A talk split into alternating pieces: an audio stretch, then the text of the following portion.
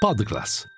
I podcast di classe editori. Reduci dalla peggiore settimana da marzo, gli indici a Wall Street hanno cominciato la nuova ottava all'insegna dell'incertezza. La situazione in Russia viene monitorata, ma la principale preoccupazione continua a essere quella di una prospettiva caratterizzata da tassi più alti più a lungo. E infatti i servizi alle comunicazioni e il tech sono i settori peggiori, mentre quello energetico è il migliore con il WTI in lieve rialzo sopra i 69 dollari al barile. Acquisti anche sull'oro visto come un bene rifugio in tempi eh, di incertezza, prese di profitto come in Europa sui titoli della difesa. Lockheed Martin, Northrop, Raytheon e General Dynamics hanno in generale perso terreno. Eh, ci si domanda se quanto accaduto nel fine settimana in Russia indebolisca la forza di Mosca nel conflitto contro l'Ucraina e se il conflitto possa finire prima del previsto. Linea mercati. In anteprima, con la redazione di Class CNBC, le notizie che muovono le borse internazionali.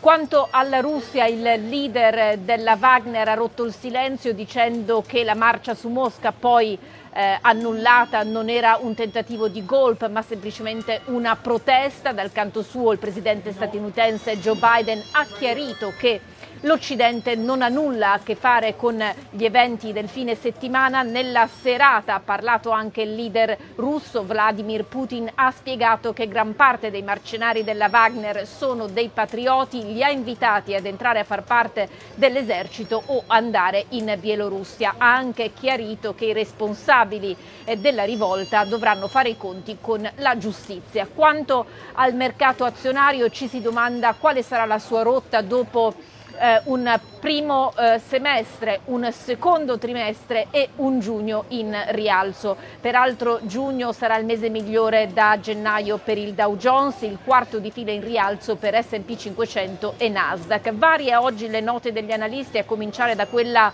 eh, di Mike Wilson che resta l'orso per eccellenza a Wall Street. L'esperto di Morgan Stanley sostiene che eh, l'SP 500 è sopravvalutato per circa il 20-30%, vede un fair value addirittura a 3.126. Gli esperti eh, di Goldman Sachs dicono che due dei venti a favore più forti, ossia un posizionamento leggero e un sentiment negativo, sono praticamente venuti meno. Deutsche Bank sostiene che è arrivato il momento di un pullback che non si vede in modo significativo da oltre tre mesi, mentre gli esperti di JP Morgan si aspettano un ritracciamento del 5%.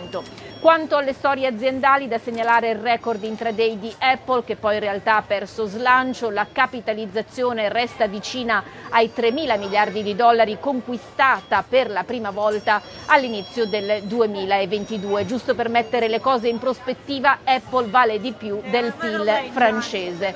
Eh, a questo proposito ci si domanda anche se il tech continuerà a correre oppure anche in questo caso un pullback è necessario. Gli esperti di Wedbush, in modo particolare Dan Ives, hanno pubblicato una nota sostenendo che il comparto in generale guadagnerà il 12-15% nel secondo semestre e l'idea è che la stabilizzazione della domanda IT e anche la corsa dell'oro all'AI sosterranno il comparto. Tra l'altro quanto sta succedendo, ha detto Dan Ives nella nota, non è paragonabile alla bolla.com del 1999, semmai all'inizio dell'esplosione internet del 1995. Chiudiamo con Tesla che oggi ha ceduto quasi il 5% dopo le due bocciature della settimana scorsa, ne è arrivata un'altra, è quella di Goldman Sachs che taglia il rating a neutrale da buy, anche in questo caso non convince l'entusiasmo del mercato sulle prospettive di breve termine del gruppo che eh, secondo questi esperti ha guadagnato terreno grazie a una serie di fattori tra cui anche gli incentivi previsti nell'Inflation Reduction Act voluto eh, da Biden insieme anche al venir meno degli sconti sui prezzi vedremo che cosa succederà andando avanti.